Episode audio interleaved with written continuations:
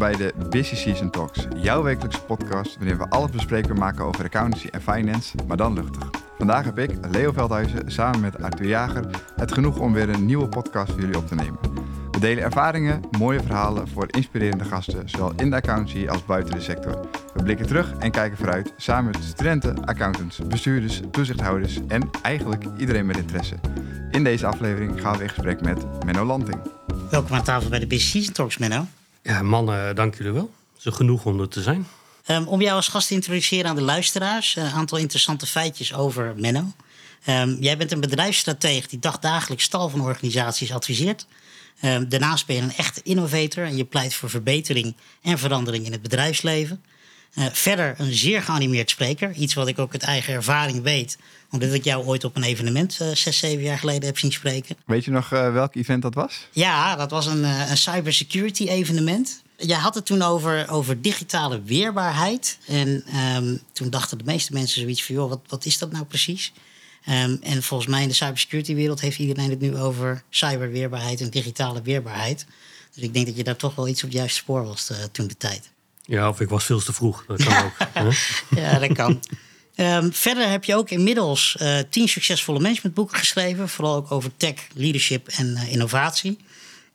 Uh, en toch, ondanks de voorgaande punten, ben je ooit in de marketingwereld begonnen volgens mij. Iets Zeker. waar ik ook zeker wat meer over wil weten straks. Nou, laten we maar beginnen dan. Goed. We zijn ja, al begonnen. Heel goed. Inderdaad, eerst eventjes wat meer over jouzelf. Um, Jij woont in Arnhem, daar zouden we eerst de podcast ook opnemen. Um, we zijn nu op locatie samen op kantoor. Maar we zijn inderdaad ook heel benieuwd als eerste. Wie is Menno? Waar liggen jouw roots? Um, ja, en, en, hoe ben je gekomen tot waar je nu bent? Nou, daar, daar kunnen we wel een podcast mee, uh, mee uh, vullen. Um, en mijn roots liggen in de Achterhoek.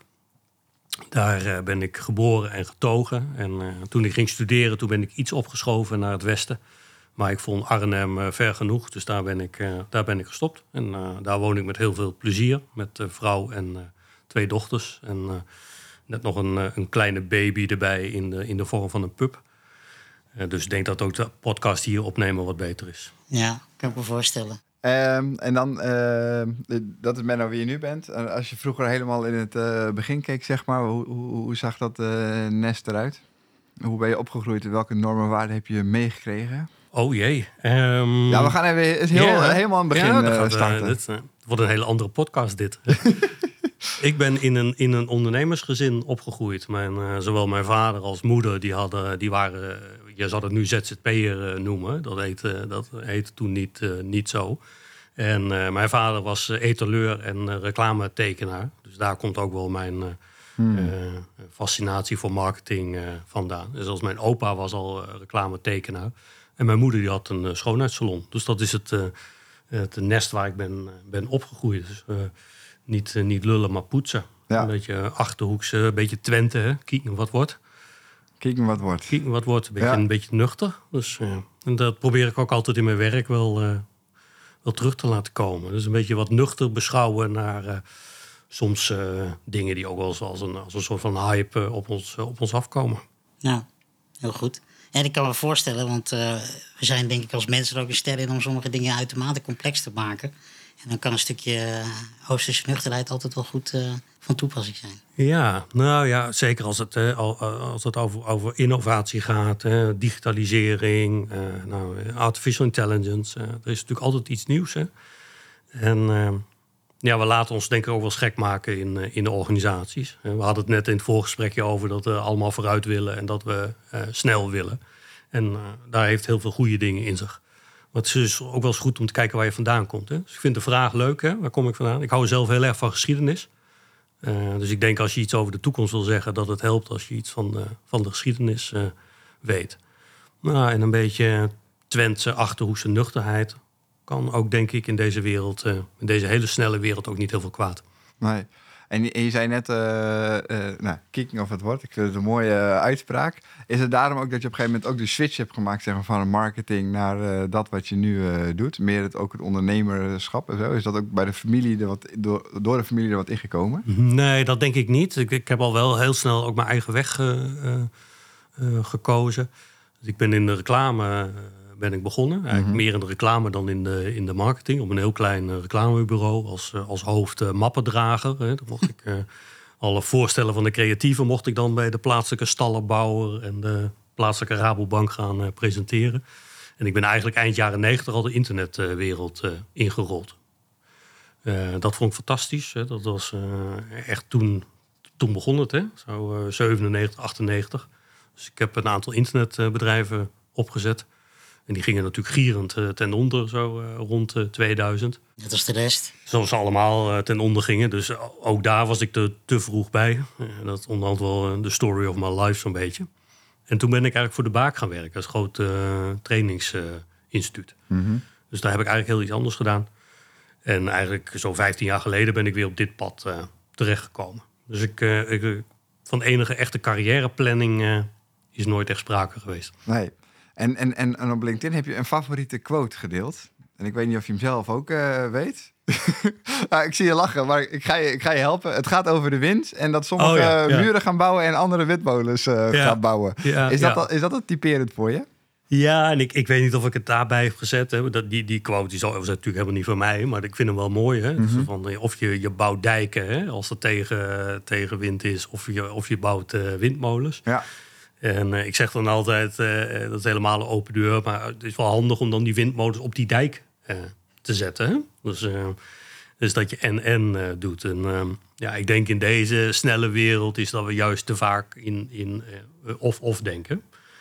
Dus, um, dus kun, ik hou... Kun, kun, je dat eens nader duiden? Nou, ja, dan trek ik toch even de lijn door naar digitalisering. Dat is mhm. eigenlijk natuurlijk mijn, mijn, mijn, hoofd, mijn hoofdthema is dat we eigenlijk nog steeds in een tijdperk leven waarbij we digitaal als, als een van de functies in het, in het bedrijf zien. Hè? Dus je hebt accountancy en je hebt uh, digitale afdeling en je hebt uh, de sales uh, afdeling. Mm -hmm. en ik, ja, ik verbaas me daar nog steeds heel erg over. Weet je, en je hebt ook een digitale strategie. Dat vind ik ook altijd heel, heel fascinerend. En dan denk ik, nee, je hebt geen digitale strategie. Je hebt een strategie in het digitale tijdperk. Mm uh, en ook digitaal is eigenlijk van iedereen. Hè? Dus niet, het is niet of-of, maar het is en-en. Je moet eigenlijk alles doen. En dat Mhm. maakt het ook voor heel veel organisaties heel erg complex. Dus het is een beetje een tegenpol tussen willen veranderen en veranderd worden. Denk ik dan, zoals ik hem interpreteer. Ja, nou ja, dat is überhaupt hè, de, hoe, hoe harder partijen roepen dat ze moeten veranderen en gaan veranderen, uh, hoe lastiger het is. Dus de organisaties ehm, die het meest succesvol zijn, die doen het zonder dat ze het een verandering noemen. Die, die, die zijn al veranderd en staan daar ook niet bij stil. Maar op het moment dat je een heel transformatietraject nodig hebt en een, een transformatieteam en uh, een, een, stuurgroep, um, dan wordt het vaak lastig. Ja. Om, om nog even die heel kort die quote terug te pakken die mm -hmm. Leo net noemde. Als het hard gaat waaien, zijn er mensen die muren bouwen of mensen die windmolens bouwen. Uh, maar ik denk eventjes om jouw persoon te volgen... dat jij waarschijnlijk al een windmolen gebouwd had voordat het ging waaien, toch? Ik zie al dat je een aantal keer zegt... ik was er redelijk vroeg bij. Ja. Waar komt dat vandaan? Want dan heb je waarschijnlijk toch ergens informatie... die andere mensen mm -hmm. dan misschien niet hebben. Uh, ja, misschien wel. Maar ja, het is ook de vraag of, of dat altijd heel slim is, hè, te vroeg vlammen. Uh, ik denk dat, oh, dat het bij bedrijven vaak ook misgaat. Dus je, je kunt verschrikkelijk innovatief en disruptief zijn... Maar als de technologie nog niet klaar is of de markt is er nog niet klaar voor, ja, dan, dan kun je nog zo briljant zijn en nog zo hard lopen. En wij liepen ook als een malle. Uh, maar ik geloof dat we later zagen dat maar. Uh, wij hadden zo'n mooie website waar je online uh, kleding kon kopen. Dan kon je in acht landen kon je dat doen. Er zat 40 miljoen dollar financiering in. Later bleek dat die website zo geavanceerd was. Je kon inzoomen op vezelniveau, je kon de kleren helemaal bekijken. Bleek dat van de Europese, of in ieder geval de doelgroep die we hadden in Europa, had maar 0,5% had genoeg bandbreedte om al dat moois tot zich te nemen. Dus ja, dan kun je wel heel hard lopen, maar dan ben je gewoon veel te vroeg. Dus wat, dat, heb, wat, heb je van die les toen geleerd? Wat ik van die tijd geleerd, ja, heel veel. Want ik, ik denk dat het in Amerika zijn ze daar veel beter in, hè? dat je veel, uh, veel faalt. Um, nou, dit bijvoorbeeld is dat het, uh, dat het uh, vaak verstandiger is om niet als allereerste op een nieuwe ontwikkeling in te stappen. He, zeker als, uh, als, als organisatie of als bedrijf, maar eigenlijk ook wel als individu. Mm -hmm. Dat het vaak langer duurt voordat een technologie echt op een tipping point komt. Dat de trendwatchers zeggen dat dat binnen vijf jaar is, maar dat het in feite vijftien jaar mm -hmm. duurt. ik heb heel erg geleerd dat technologie echt alleen maar een, een middel is. Terwijl het tot op de dag van vandaag toch nog wel eens regelmatig tot doel wordt verheven. Wij moeten ook iets met artificial intelligence. Of wij moeten ook iets met de blockchain. Ja. Ehm, ja, wat ik ook geleerd heb, is dat het uiteindelijk gaat om de toegevoegde waarde die je levert. En ja, wat eventueel technologie daarin bijdraagt. Hè, maar dat het misschien ook wel zonder technologie kan. Ja, ik vond het nog steeds eh, een van de. Ik vond het toen heel vervelend dat het allemaal mislukte. En later ook vervelend, omdat het bleek dat we eigenlijk veel te vroeg te waren. Hadden we het maar in stand gehouden toen. Ik had toch gelijk, denk je dan, hè? Ja, maar dat, daar, kom je, daar kom je niet zo heel ver mee. Hè? Dat, eh, mijn oma zei altijd van je kunt wel gelijk hebben, maar dat wil niet zeggen dat je het ook krijgt. Hè? Dus, dat, eh, dus timing, dat heb ik daarvoor. eh, misschien wel overkoepelend antwoord op jouw vraag, is dat ook bij digitalisering, het succes van digitalisering wordt heel erg bepaald door factoren die zich zelden in een businessplan laten vatten. En dat is timing, het juiste doen op het juiste moment en dan ook nog geluk hebben. Dat laatste heb je niet echt invloed op, toch? Ja, daar, kun, daar zijn ook hele boeken over volgeschreven. hè? En daar kun je heel snel heel veel mensen boos mee krijgen. Ehm, nou ja, ik denk wel dat je bepaalde voorwaarden kunt scheppen die het helpen om, om geluk te hebben in je, in je. Of geluk, dat het misschien net jouw kant opvalt. Ehm, maar ook, eh, ook tegenslag hebben is, is, is zeer, eh, zeer verrijkend. Weet je wel, ja, en dan, dan had ik er misschien nu anders bij gezeten. Maar was ik dan gelukkiger geweest? Ik weet het niet, ik denk het niet. En, en die fascinatie voor eh, digitalisering, transformatie en dergelijke, waar, waar komt die vandaan? Is dat dan nieuwsgierigheid? Is het dan mogelijkheden die er eh, liggen? Nou, ik ben, ik ben een, een, eh, ik hou heel erg van technologie. Mhm. Maar ik, ik kan nog geen regel coderen. Dus ik kan, kan, eh, kan, kan- nou, nu wordt het steeds makkelijker. Hè? Je laat gewoon de JetGTP eh, je, je website bouwen. Ja. Ehm, maar ik heb altijd wel heel leuk gevonden om daarmee te pielen. Mhm. En ehm, ik heb ook altijd wel heel inter- dat heb ik ook bij die start-ups gedaan, maar dat heb ik ook bij de baak gedaan. Dat doe ik nu ook. Is ja, maar hoe, hoe beïnvloedt het businessmodellen? Beïnvloedt het eh, relevantiemodellen voor overheden? Hoe gaan we op een andere manier samenwerken? Dus ik heb technologie nooit losgezien van de mens en organisatie en strategie. Dat, dat, dat heeft mij altijd gefascineerd. Ja. Eh, en Arthur noemde het net al. Je hebt eh, meerdere succesvolle managementboeken geschreven over eh, tech, leadership en innovatie. Dus daar komt dat ook in samen met dat wat je net eh, zei. Dat je het eigenlijk niet los van elkaar kan zien. Nee, en, en eh, ja, elf boeken schrijven door iemand die, die eh, zelf niet, eh, niet door zijn eindscriptie heen kwam. Dat is, dat is elke keer nog een verzoeking. Hè? Dat is wel heel knap. ja, maar dat gaat ook met veel bloed, zweet en tranen gepaard. Elke keer weer. Maar tegelijkertijd vind ja, het is, het is, ik vind het zo'n mooi instrument om in heel veel keukens te kunnen kijken. Het is onvoorstelbaar. En het helpt wel als, als het dan een beetje succesvol is en, en mensen kennen op een gegeven moment je naam. Maar toch, vanaf het allereerste moment ben ik op heel veel plekken welkom geweest. Dus het, ja, ik heb de hele wereld over gereisd en, en, en fantastische eh, cases eh, mogen, mogen bezoeken. En ik heb het ook altijd heel verrijkend gevonden, omdat het een, een, ehm, een hele goede, voor mij in ieder geval een hele goede manier is om het gedachtegoed echt eh, mijn eigen te maken. Dus erover nadenken, het opschrijven, op papier zetten. Wat vind ik er nu zelf van? Eh, weer mensen, die, redacteuren die er weer op reageren, die wel of niet snappen. Eh, reactie uit de markt, wat mensen leuk vinden en niet leuk vinden. Vervolgens daar weer mee aan de slag gaan. Ja, daar heb ik dan dat, die paar maanden eh, achter mijn laptop zitten. in verschillende fases van paniek heb ik daar wel voor over. En we hebben ook veel eh, studenten en jongprofs ook eh, luisteren. eh, Mhm. Die wellicht ook nog een bachelorscriptie of een masterscriptie moeten gaan schrijven. Ehm, ja, het ook moeite met je scriptie gaf je net aan. Maar de boeken, dat, dat, dat gaat het met vallen en opstaan wel goed, zeg maar. Kun je eens een tip meegeven? Hoe, hoe ze er wel doorheen komen door dat langdurige schrijfproces?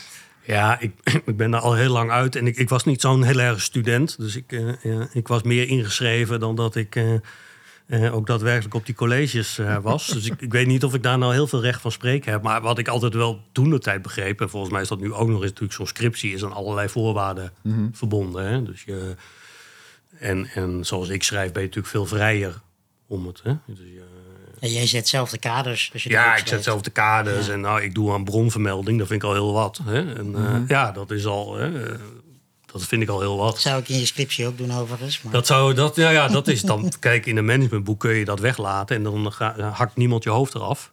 Eh, bij een scriptie wel. Dus, eh, maar even. De, de- Maar je moet er toch toe zetten om, om, om te gaan zitten en te gaan schrijven. Ja, maar dat is toch wel. En dat is moeilijk, zo, dat, zeker in het begin van je carrière, of als je niet eens aan een carrière bent begonnen, maar toch eh, over iets schrijven of überhaupt aan iets werken wat je werkelijk fascineert, waar je werkelijke passie ligt, ja, dat maakt het oneindig veel makkelijker.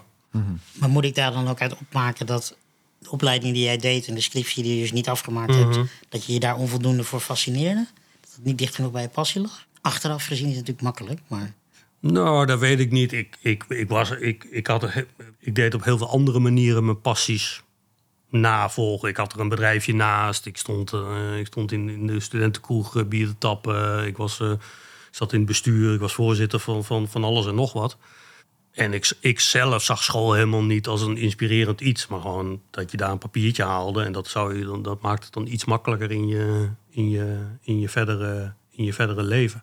Maar goed, ik- ja, ik zou het de mensen wel toewensen dat ze daar ook een passie vinden. Maar ja, als je hem daar niet vindt, zoek hem dan vooral ergens anders. En, ja. ja.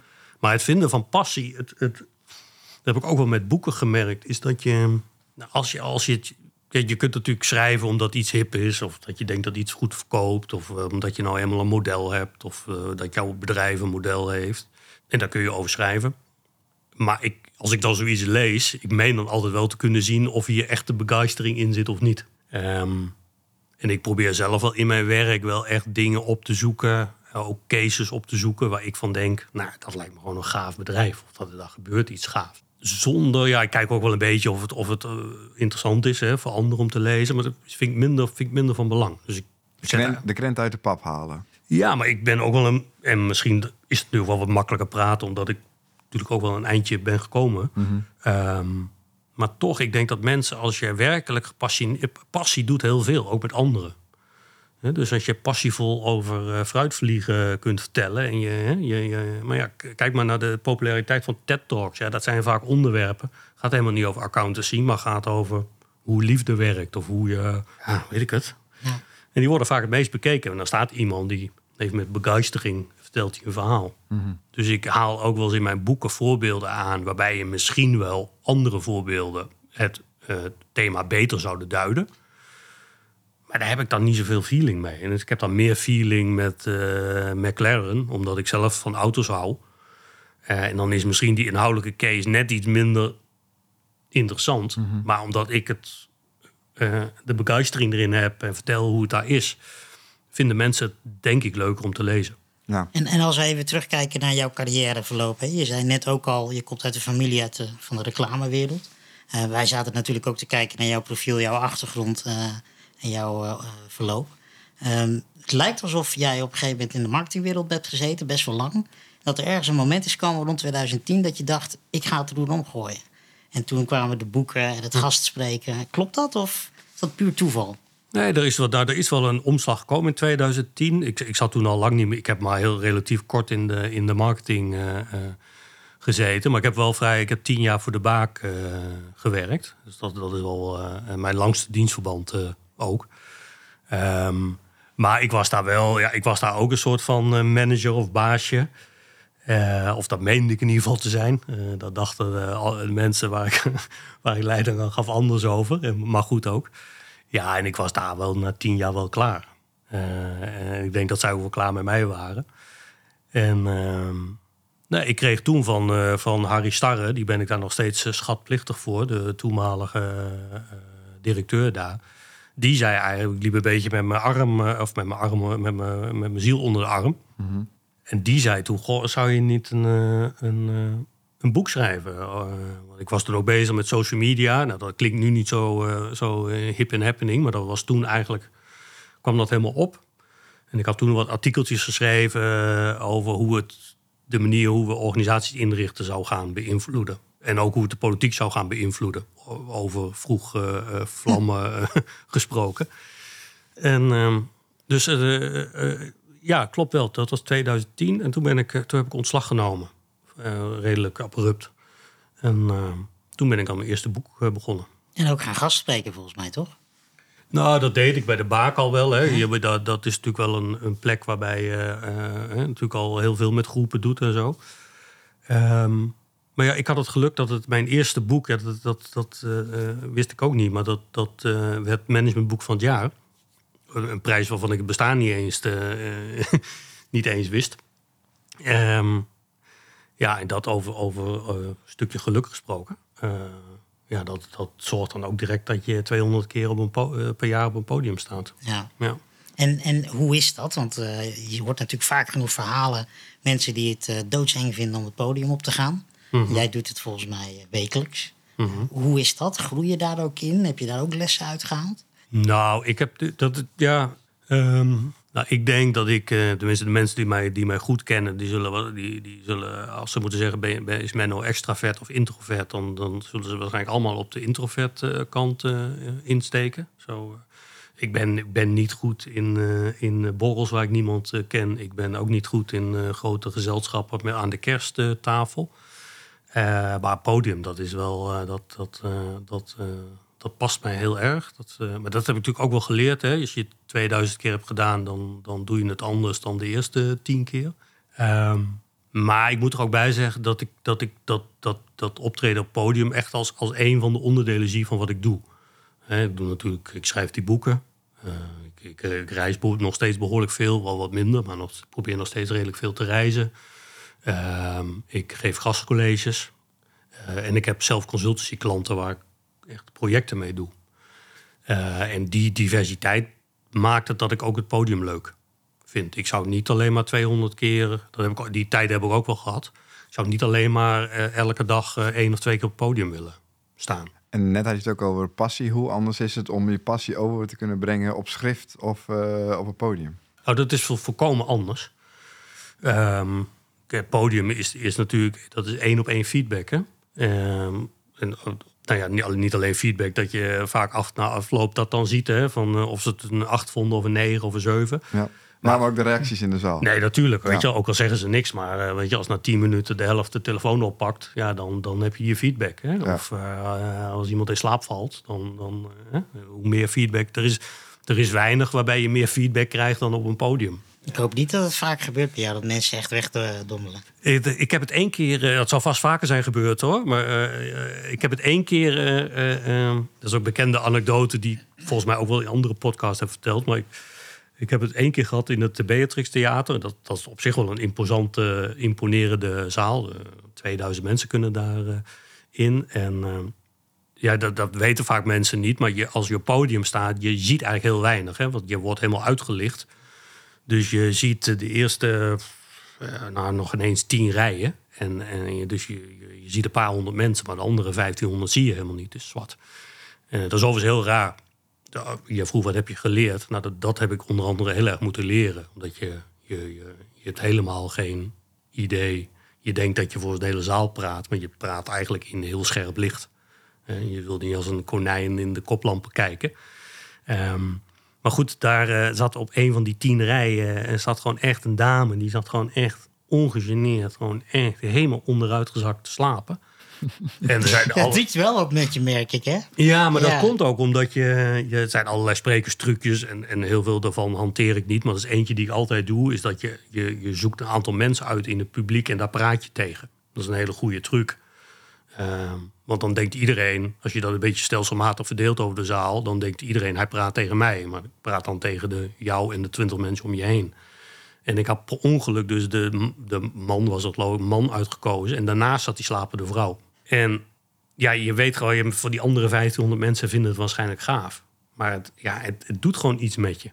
Dus je, ik, je kunt dan, ik kan in ieder geval dan niet uitschakelen dat het één iemand het niet leuk mm -hmm. vindt. En je weet, je moet er niks van zeggen, gaat niet helpen. Uh, je moet er eigenlijk niet naar kijken, maar dat lukt ook niet. He, dat is hetzelfde als, uh, als een, een, een dame op een manier gekleed is dat je denkt, nou, het is niet mijn smaak. Maar je, je blijft er toch naar kijken. Nou, nou moet ik wel zeggen, het kan ook erger. Ik spreek uit eigen ervaring dat ik ooit in een meeting heb gezeten... waar een van de vijf mensen echt gewoon in slaap viel tijdens de meeting. En toen dacht ik van, ligt dat nou aan mij? Maar uiteindelijk lag het gelukkig niet aan mij.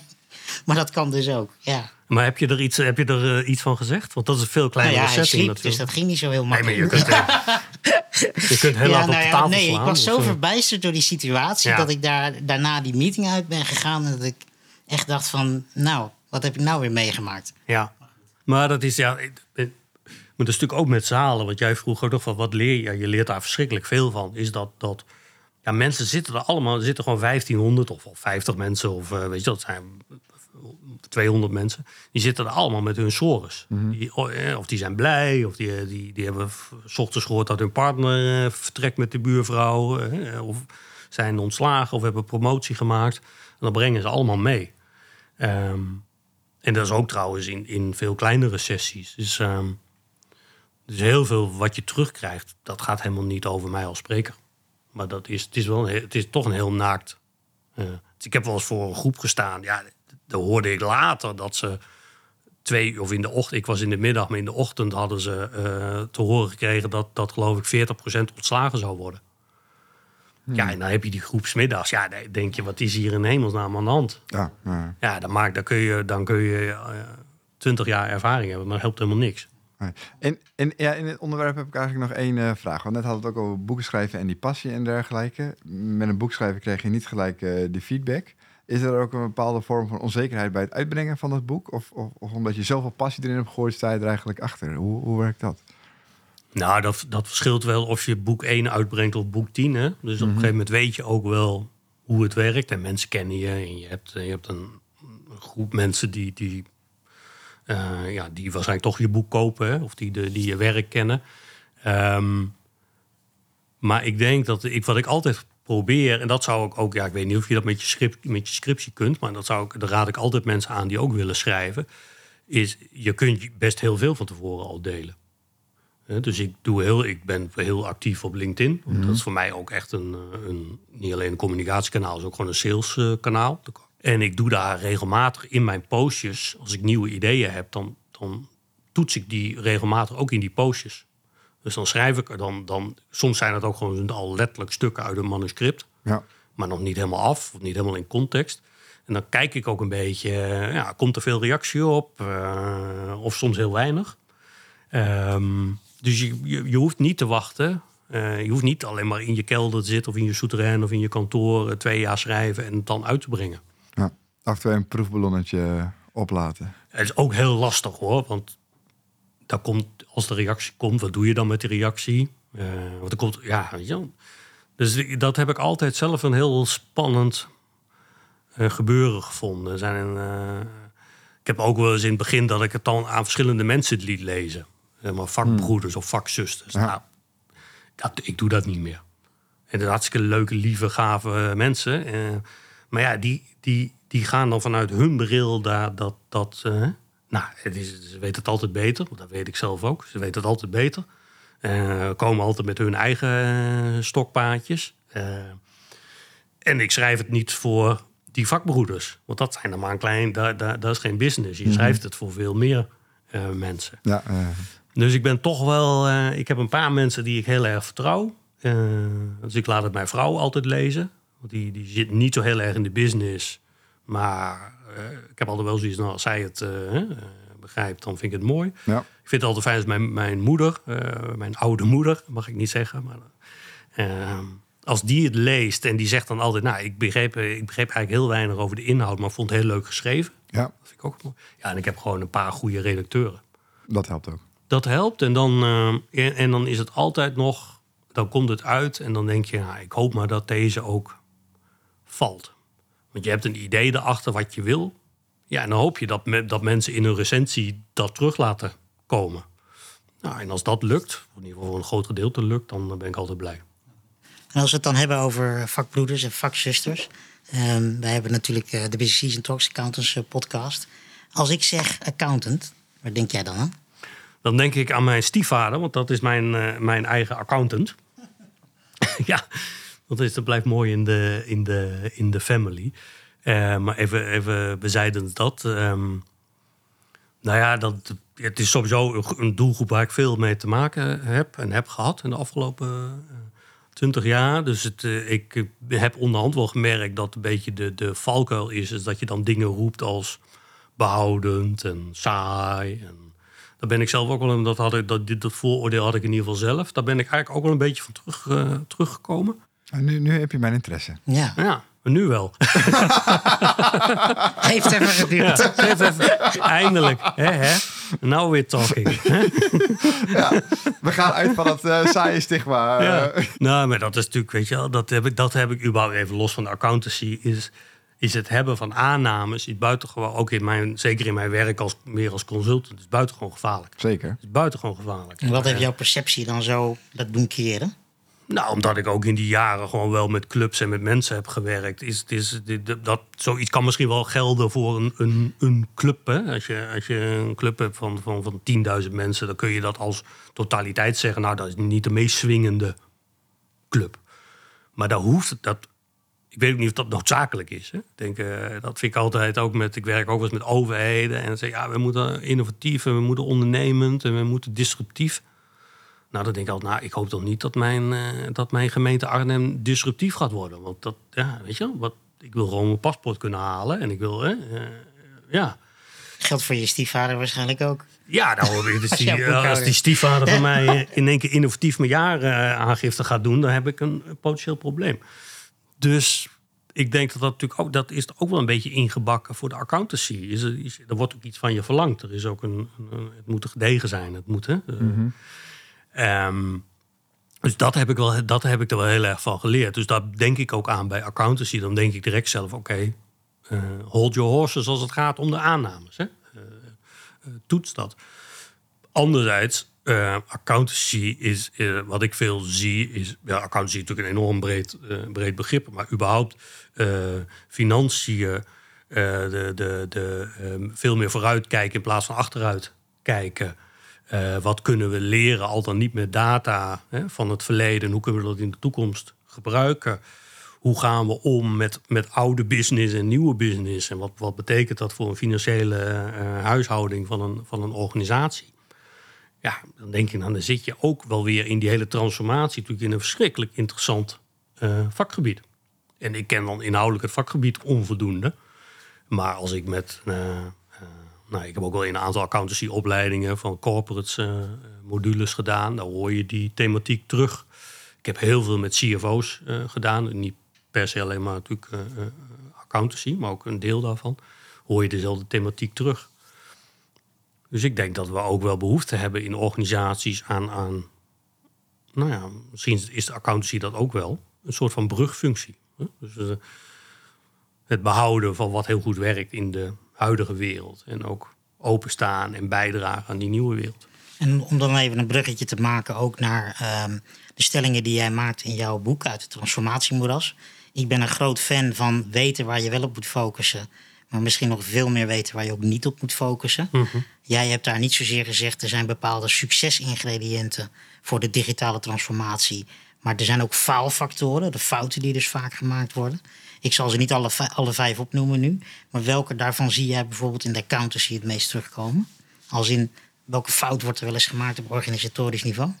Nou, die, die beperkt zich niet alleen tot de accountancy. Die zie je eigenlijk op heel veel vlakken eh, terug. Dat, ehm, dat gaat om wat is, wat is je definitie van de digitale transformatie. En, ehm, en ik heb dat ook in de accountancy gezien. Is, is eh, jaarverslagen of stra- strategische plannen... waarin met, met nogal wat tromgeroffel de digitale transformatie wordt eh, aangekondigd. Ehm, en als je in dat soort, dat soort voorbeelden duikt... Ehm, ja, dan blijkt wat, wat ik in ieder geval een digitale transformatie noem. Hè, dus een enorme ingrijpende verandering van je organisatie. Hè, waarbij je digitaal eigenlijk in het hart van je organisatie zet. En daardoor verandert je organisatie dermate dat je hem eigenlijk niet meer kunt vergelijken met de organisatie die je had. Nou, dan, het is zelden deze definitie. Dus ik heb in dat boek heb ik gezegd, nou, wat heel veel organisaties een digitale transformatie noemen, is een digitale reparatie iets fixen wat al lang gefixt had moeten worden. Of het is een digitale optimalisatie. Dus je gebruikt digitale middelen om iets wat je al deed gewoon beter of met meer impact of goedkoper te doen. Dus het gaat vaak fout op, op de definitie. En dan zeg je, nou, wat maakt die definitie nou uit? Nou, het, het maakt nogal wat uit of je met een transformatie, dat weet jij als geen ander. eh, het maakt nogal wat uit of je een transformatie aan het aansturen bent of een optimalisatie. Ja. Het is een totaal andere manier van financieren. Het is een andere, manier, andere talent heb je ervoor nodig. Eh, het is een totaal andere horizon. Voor een optimalisatie kun je een business case maken. Voor een transformatie een business case. Nou, ik heb hem nog niet gezien. Ja, ik heb ze heel veel gezien, maar ik geloof er niet, eh, niet in. En ik dat, nou, misschien heeft de accountancy daar nog. Ik weet niet of de accountancy daar meer last van heeft. Maar onderhand is die hele digitale transformatie zo'n hype-term. Ja, je kunt als organisatie bijna niet aan het digitaal transformeren zijn. Je bent wel heel suffig als je niet aan het digitaal transformeren bent. Tegelijkertijd zijn er maar heel weinig organisaties die echt digitaal getransformeerd zijn. Dus ik zeg, mijn stelling is altijd: laten we gewoon noemen wat het is. Maar dat is misschien sowieso verstandig. Ja, maar dat, maar dat, dat, dat is heel verstandig en het is de- misschien een hele grote open deur. Maar toch doen we dat eigenlijk maar zelden. Hè. We hebben het ook altijd over innovatie. Nou ja, wat, is dan, wat is dan innovatie? Ik lees letterlijk in strategienotities: wij gaan de artificial intelligence centraal zetten. Nou, en dan hoop ik in de verdere pagina's te lezen waar dan in en hoe dan en, wat de klant daarmee opschiet. Maar dat is het dan. En dat staat in het jaarverslag van niet eh, al te kleine organisaties. Ja. Maar goed, en- ook- oh, ja. nou, ik zou zeggen, ook dat is weer natuurlijk een containerbegrip AI. Want waar ga je dat dan eh, opdoen, met welk doel en noem maar op. Ja, ik ben wel heel benieuwd hoe jij er tegenaan kijkt. Want je zei het bij je inleiding ook over een stukje hype wat er misschien soms ontstaat. Eh, maar jij hebt ook met bedrijven gesproken die AI echt strategisch in de besluitvorming van hun organisaties willen zetten. Ehm, hoe zie jij die ontwikkeling nu? Eh, generative AI, blockchain hebben we natuurlijk ook gehad, maar daar heeft niemand het meer over op dit moment. Is dat inderdaad hype of is het eh, geen hype? Nou, de, de, hype wordt, wordt, eh, wordt, wordt eh, gedefinieerd met hoe we ermee omgaan. Hè? Dus ik, eh, ik, ik, geloof zeker, eh, ik ben ook weer geen AI-specialist, maar wat ik ervan zie, en, en eh, ja, je, kunt niet ontkennen dat het een enorme impact heeft en nog veel meer zal hebben. Dat, dat, daar, daar hoef je ook geen, geen visionair voor te zijn. Het lastige is, maar dat met elke technologische ontwikkeling, is dat het, het duurt langer dan we denken voordat het echt zijn impact heeft. En dan even voorbij de voorhoede, voordat het echt eh, werkelijk businessmodellen gaat veranderen, organisatiemodellen. Dus het duurt langer. En we weten ook vaak niet precies welke gevolgen het gaat hebben. En dat maakt het, dat maakt het al heel lastig om erop voor te sorteren. Dus in welke mate gaat het ons kenniswerk vervangen? Ja, we kunnen daar een vage inschatting van maken. Ehm, in hoeverre willen we dat het ons mensen gaat vervangen? Is dat het technologisch kan, maar misschien willen we dat niet. Eh, hoe is überhaupt onze focus op de rol van de mens als het gaat om creativiteit? Eh, wat willen we daarmee? Dus het gaat er veel meer om dat je. Als ik, nou laat ik het anders formuleren, als ik met organisaties werk, dan zeg ik nou laat even eh, blockchain, artificial, laat dat even, laat dat even allemaal weg. Het is allemaal waar. Maar wat voor organisatie wil je zijn in dit digitale tijdperk? Wat onderscheid je nou werkelijk als accountancy-organisatie? Wat voor een werkgever wil je zijn? Wat voor, wat voor een organisatie wil je zijn in deze wereld? Wat, welke bijdrage wil je al dan niet leveren? De tragiek is, is dat dit heel logisch klinkt, maar heel veel organisaties daar vaak niet verder komen dan prachtige volzinnen die, die, die, die, in elk jaarverslag kunt zetten. Ja, een van de vereisten die je daarvoor nodig hebt, eh, wat steeds meer beschikbaar komt, is data. Ja, Dus, ehm, dus, dus de vraag is dan ook, zie je data als kans of zie je data ook als bedreiging? Nou, ik denk dat ik die voor jou kan beantwoorden. Ik heb een quote uit jouw boek gehaald. Ehm, het belang voor bedrijven is om verschillende technologieën samen te laten vloeien. Het versmelten van digitaal en fysiek. En het promoveren van data tot de belangrijkste asset van de organisatie. Dus ik denk dat. Dat die- is nogal wat. Ja. Ja, ja. Nou, ik, wat ik, wat ik ehm, heb proberen te zeggen, dan ga ik het proberen zo kort mogelijk samen te vatten, is er zijn eigenlijk twee wegen. Eh, uiteindelijk, nee, de- het beginidee voor digitale transformatie is voor mij is dat je een voortdurend lerende organisatie wordt. Dat is mijn definitie. Hè, De wereld om ons heen verandert zo snel. Dus je moet blijven leren, anders word je als organisatie irrelevant. Mijn stelling. Ja. Als je dat volgt of gelooft, kun je zeggen: ik kan in principe op twee manieren leren. Ik kan helemaal vanuit de data gaan leren. Ik heb Stena Line genoemd. Die hebben al hun schepen volgehangen met sensoren. En die besparen eh, op jaarbasis 30% brandstof. Omdat ze gewoon slimmere routes kunnen uitstippelen voor hun schepen. Ja.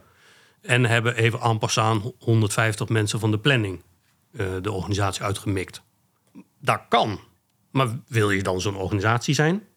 Ehm, en het is ook heel gevaarlijk, want als de concurrentie dezelfde sensoren koopt, heeft hij ook 30% brandstofbesparing. En dan moet jij weer wat verzinnen. Maar dat kan. Dan ga je enorm optimaliseren. Er zijn ook organisaties, ik vind uh, voor onszelf uh, Suit Supply wel een mooie.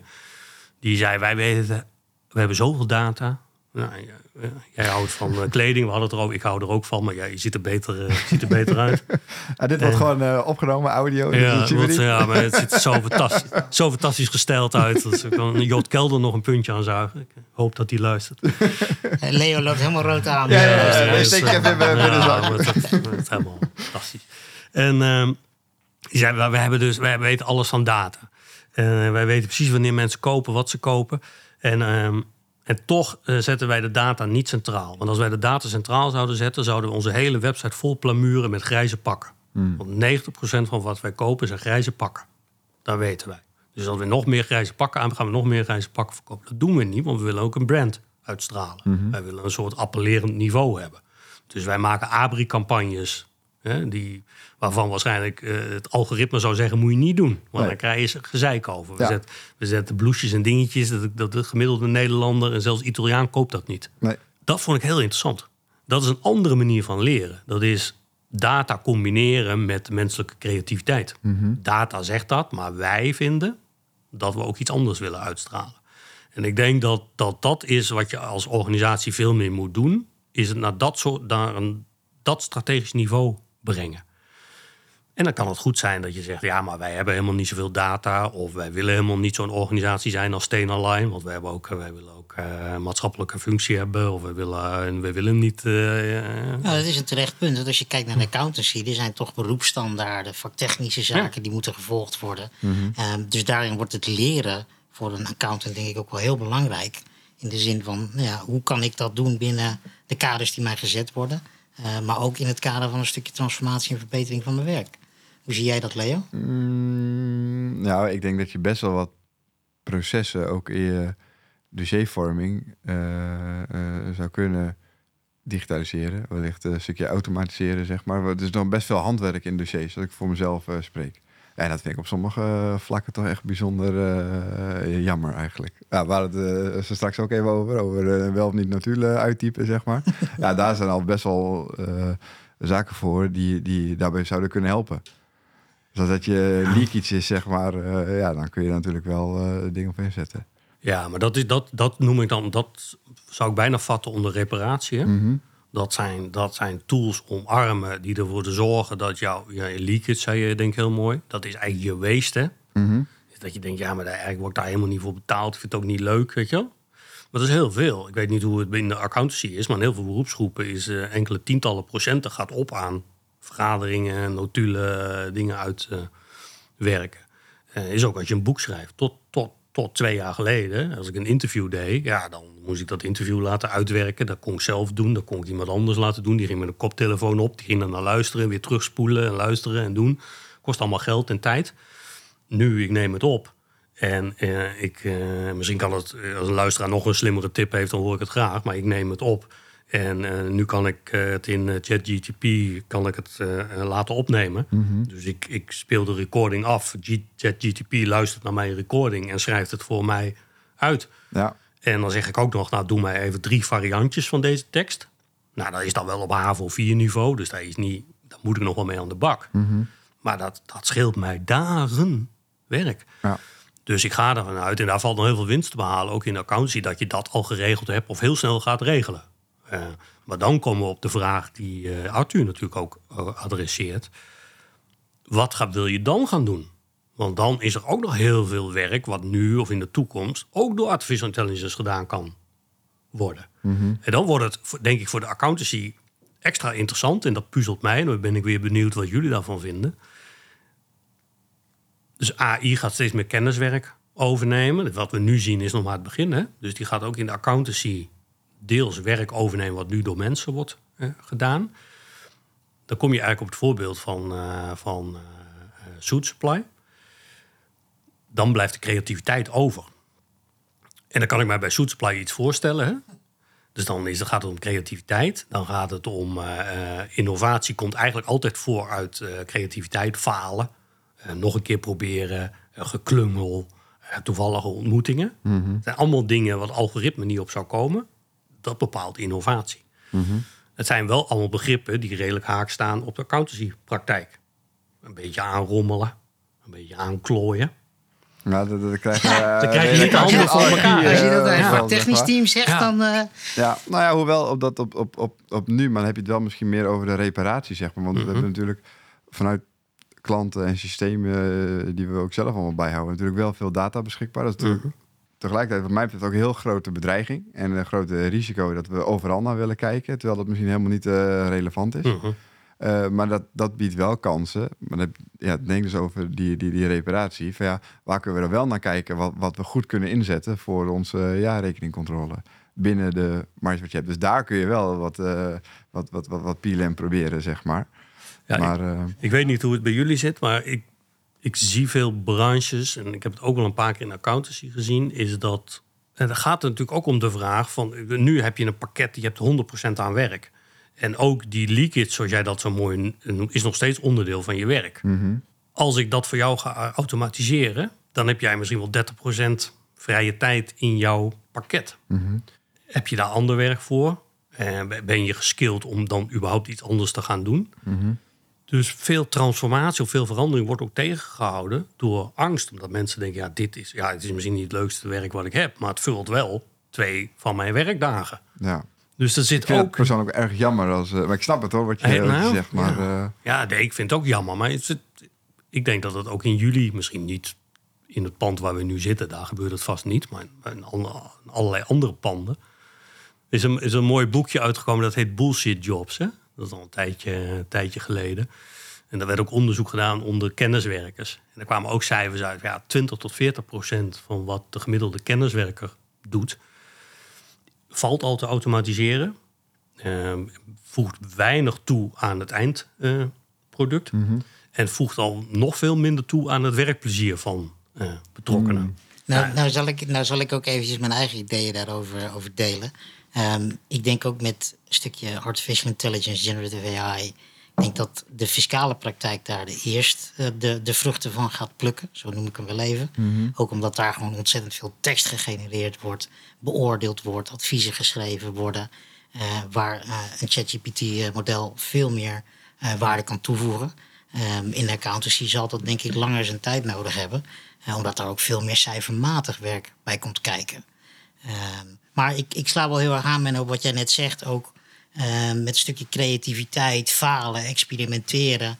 Kijk, accountants die eh, we hebben werk genoeg, werk te veel, moet ik eigenlijk zeggen. Ehm we draaien veel productie.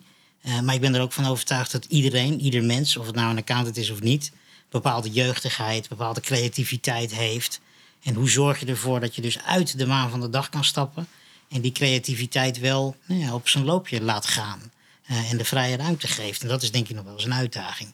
Om echt tijd te maken om eventjes een stapje terug te kunnen doen. Ja, ik denk eh, vanuit de praktijk zie ik dat ook wel te weinig. Terwijl dat juist wel heel relevant is. Eh, even weg bij, eh, ook bij je scherm, maar gewoon even in de natuur kan ook als gewoon even helpen om wat creativiteit naar boven te werken. Ja, heidagje noemden ze dat toch? Eh, ja, dat vind ik nou weer een verschrikkelijk woord. ja, Eh, en, en eh, Menno, welke eigenschappen of vaardigheden moeten die jonge accountants ontwikkelen om succesvol te zijn in het digitale tijdperk voor nu? Nou ja, op- maar het geldt ook voor andere branches natuurlijk. Maar uiteindelijk is, is je, je vakmatigheid, dat blijft er altijd voorop staan. Hè? Want je, je kunt nog zo digitaal vaardig zijn of eh, weet je wel. eh, ja, dat is gewoon je, je vakinhoud. Weet je, wel. ja, ik kan een fantastisch eh, digitaal ontwikkelde accountant hebben. Maar als die, die gewoon slechte cijfers oplevert, even in mijn simpele eenmanszaakje. Ja. Ja, dan, werkt het, eh, dan werkt het niet. Dus dat is één. Twee is denk ik toch ook wel, nou ja, die, en dat denk ik heel moeilijk, zeker als je net begint, maar die, die, die, ehm, toch die, die vrijheid in je hoofd creëren. Is, is eh, ik, ik denk toch dat, en daar ga je misschien niet altijd over, maar we hebben natuurlijk een enorme rijkdom met al die tools. Dus toch wat tech-savvy zijn, kan je gewoon heel veel tijd besparen. Dus ik denk dat er ook gewoon nog, nog in heel veel beroepsgroepen gewoon heel veel dingen gebeuren. ehm, ja, wat gewoon handiger kan. En ik weet het ook niet allemaal. Hè. Ik heb gewoon één of twee eh, echt van die, van die tech-ridders in mijn netwerk. En die, die laat ik eh één of twee keer per jaar eh, een dag eh, bij mij aan de keukentafel zitten. En dan laat ik een beetje zien hoe mijn workflow is. En dan uh, ze, oh, doe je dat nog zo? Ik zeg, ja. En dan zegt nee, maar dat kun je zo en zo doen. En, nou, dan denk oh ja, dat wist ik helemaal niet. Hè? sommige dingen zoek ik ook zelf uit. Dus dat zou ik ze wel toewensen. En ik denk ook wel dat je, nou, als je, als je, als je in ieder geval redelijk wat begrijpt van hoe organisaties aan het veranderen zijn, wat de uitdagingen zijn van, van organisaties. Lees, uh, lees één of twee boeken over de neergang en later weer halve herrijzing van Nokia. Uh, Zo zijn er wel meer voorbeelden. Hè? Dat je, dat je daar ook leert hoe dat, hoe dat gaat in zo'n boardroom. Dat het, en daar heb je misschien niet direct in je accountancypraktijk wat à la minuut wat aan. Nou, misschien ook wel. Ik denk het ook wel. Dat we gaan wel dat gesprek natuurlijk altijd aan met bestuur en, en, en soms ook wel met straat over strategie, zeg maar. Dus uh, waar we helemaal in het begin van het gesprek ook hadden over, uh, ja, heb je twee verschillende strategieën eigenlijk. Hè? Eén voor je business-strategie en één voor je IT-strategie. Ja, ja. kun je dat nog los van elkaar zien, ja of nee? Daar kun je natuurlijk wel op challengen. En wat is dan de continuïteit van je onderneming uiteindelijk? Ja, nou ja, ik denk dat wij steeds meer behoefte hebben aan, aan mensen, uh, in, ook in de consultancy of in de adviespraktijk, die een behoorlijke bullshit radar hebben. Mm ook, ook naar hoe ze het zelf doen. Hè? Dus ik wens iedereen toe als die weer in zijn, in zijn eigen strategieplannen ziet staan, dat ze ook met de digitale transformatie aan de gang gaan. dat toch een paar mensen hun hand opsteken en zeggen: ja, maar wat, wat dan? En, Mhm. en hoe dan? En hoe ziet het er dan hier anders uit? Maar dat is ook naar je klanten toe. Is de, nou ja, dat je, ik werd laatst ook bij een middelgrote verzekeraar meegetorrend. Er werkten 2000 mensen, werd ik inderdaad meegetorrend naar de zevende verdieping. En dan mocht ik de digitale afdeling aanschouwen. En dan gaat er zo'n deur open. Er keken 40 mensen keken verschrikt op. En je, je kijkt rond, maar er valt natuurlijk niks te zien. Hè? Dus je, is voor iedereen gênant. En je, ja, ging ik weer weg. En toen mocht ik de rest van het, de organisatie bekijken. Mhm. En een gesprek met de raad van bestuur. Nou, ik heb daar wel een van de gesprekspunten van gemaakt. Heel interessant dat jullie nog een afdeling digitaal hebben. En dat levert niet direct een oplossing voor morgen op, maar dan heb je wel een gesprek. Mhm. En ik denk dat op bepaalde manier een accountant daar ook op kan sturen. Goh, het is interessant te zien dat jullie jullie hele digitale operatie laten aansturen door de CFO. Dat is een interessante. Vanuit veranderoptiek is dat een hele interessante. Zeker. Van- vanuit financieel snap ik hem. Mhm. Nou, als er een accountant voorbij komt die dat kan wegen, die zegt, nou, misschien moet je gewoon je hardcore ICT nog steeds lekker bij je CFO laten, maar moet je je digital hè, eh, eh, capability als het gaat om concurrentie, om innovatie, laat die dan rapporteren aan de CEO. Of hè, dat je ook daar een, een andere financiële verhouding krijgt. Nou, ik denk als je dat als accountant of als kantoor werkelijk snapt en je kunt daar ook nog een model voor. Er zitten heel veel van, in ieder geval van mijn klanten worstelen daarmee. Die zeggen, ja, ik weet, ik weet wel hoe het werkt in mijn bestaande business met de accountant. Maar ik, heb, ik heb ook nog twintig start-ups. Hoe moet, hoe moet ik daarmee? Ja, die kan ik niet op de normale manier eh, laten rapporteren. Ja, eh, mijn accountant weet het ook niet. Want eh, ja, die heeft ook nog nooit wat met start-ups gedaan. Nou, dan denk ik, business opportunity. Ja. Ja, dus als ik hem kort eventjes samenvat, dan denk ik ook dat het advies wat jij aan de luisteraars meegeeft, joh, spreek je uit over hoe je denkt dat bepaalde dingen beter kunnen, eh, hoe de club ook beter kan worden, hoe we meer toegevoegde waarde kunnen geven eh, als accountant, eh, ook als kantoor richting klanten. En een bullshit radar, die neem ik mee. Ik vind dat ook een mooi woord. Ja. Een beetje voorzichtig mee zijn, hè? Ja. Ja, als ik morgen binnenkom bij mijn klant en Ja, dat eh, dat, roept, dan eh, eh, ik weet niet hoe lekker dat eh, weer gaat komen. Ja. Ja. Heb je nog één laatste eh, tip die je meest willen geven aan onze luisteraars? Nou, ik vond, volgens mij heb jij zelf een heel mooie tip gegeven. En dit is denk ik ook een van de me- meest lastige. Is, is ruimte in je hoofd creëren. Hmm. Letterlijk ruimte. Het gaat allemaal zo snel. Dus het, het, het risico is dat je dan nog sneller probeert te gaan dan de wereld al gaat. Nou, daar, daar word je overspannen van. Hè? Tenminste, eh, de gemiddelde eh, professional. Dus de uitdaging is juist de andere kant op. Hè? Stilstaan. Wat vind ik er dan van? Joh, weet je wel, wat, heb ik überhaupt wel eens wat, me wat verdiept in eh, kunstmatige intelligentie? Ga eens een avond minder Netflix kijken en doe een gratis cursus Artificial Intelligence. Nu accountants zijn er niks over Artificial Intelligence weten. Ja, ik zit niet in sollicitatiecommissies, maar ik zou er, als ik daar wel in zat, zou ik daar een punt van maken. Mooi. Mooie afsluiter. Dankjewel. Dankjewel voor je tijd. Nou, dank voor de uitnodiging, mannen. Het was Ja. een genoegen. En Arthur, ik vond het ook leuk om met jou eh, te doen. Ja, dat is de Onze- eerste keer, hè? Onze vuurdoop ook. Is Ja, dit en- jullie eerste keer? Nou, het is de eerste keer dat wij het samen doen. Nou, jullie Klopt. lijken al door de eh, wol geverfd. Eh, jullie kunnen zo eh, op, eh, wat is het? NPO 1.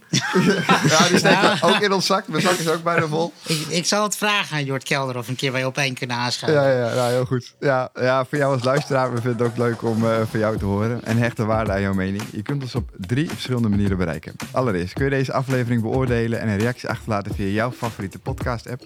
Als tweede optie kun je een reactie achterlaten via LinkedIn of Instagram, at Busy Talks.